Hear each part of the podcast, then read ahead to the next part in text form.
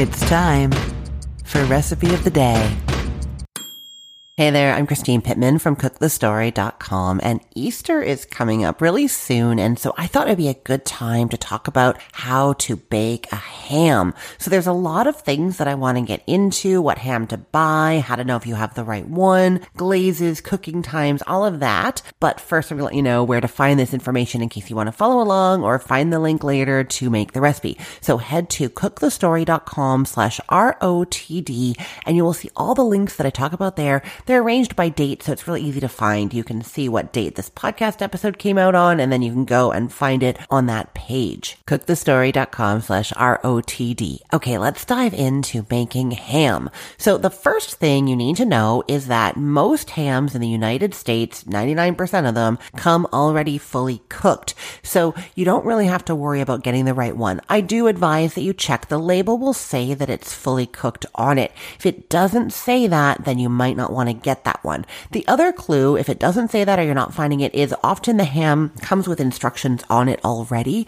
You can see what those instructions are. If they read like you're just kind of heating it through to 130 degrees Fahrenheit, then you are not the one who is cooking this fully. It has already been done. If instead the recipe seems to be telling you to cook it up to like 145 or higher and it's stressing that, then maybe yours is not fully cooked. We do really want a fully cooked ham for this though. So that is what you're looking looking for. Okay, the next thing is there are two kinds of these fully cooked hams in the United States. They're either wet cured or dry cured.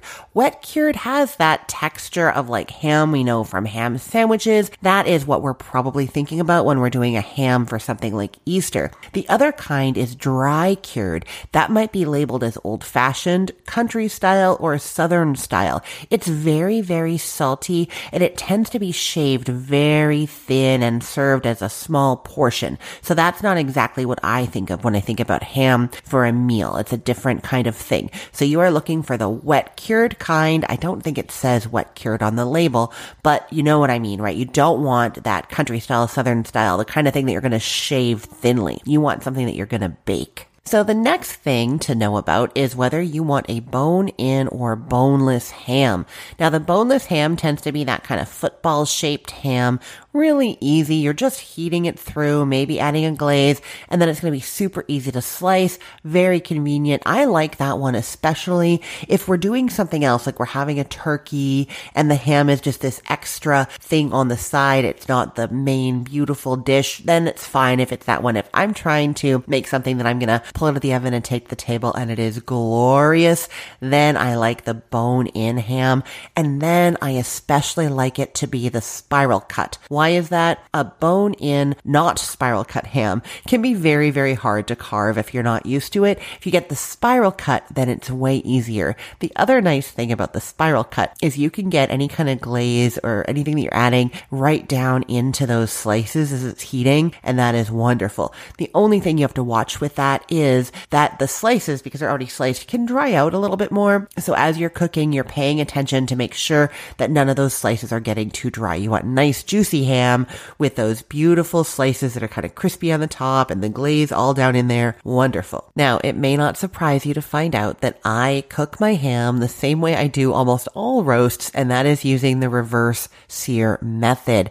What I mean by that is we're going to cook the ham at a lower temperature until it's up to the 130 degrees Fahrenheit, which just tells us that it's nice and warm all the way through. Then we're going to let it rest a little bit and then we're going to blast it under some really high heat. We're putting some glaze on it before we do that. And that high heat is going to caramelize that glaze on there and make it kind of sticky and a little crisp at the edges. Any bits of fat are going to get a little bit crunchy. It is wonderful. So that is the technique that we are using. Okay. So those are the different options and things you need to know about how to choose the right ham and the way that we're going to be cooking it. Now I'm going to explain how to actually cook it. So you're going to preheat your oven to 325 degrees Fahrenheit. You're going to put a rack in the bottom third of the oven Then you line a shallow roasting pan with foil and you're going to put the ham flat side down in the pan. So if it's one of those football shaped ones, usually one side is flatter than the other. That's what goes down. You really just want it stable, right? And if it's a spiral cut, you want those pretty slices on the top and the sort of flatter part on the bottom. Now,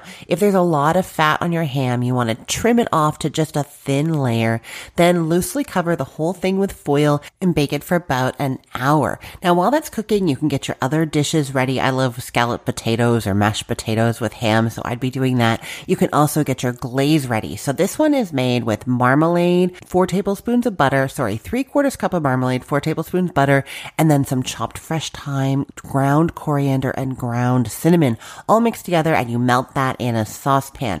Now, if you don't want to use orange marmalade, you can use any other kind of preserves. Apricot is lovely in there. Fig would be really good. I would stay away from anything with a red color just because it might look a little unappealing and like the ham's not fully cooked. You know what I mean? So nothing red, but other than that, any preserve you want is fine. You're just melting it on the stove or in the microwave until it's smooth and combined.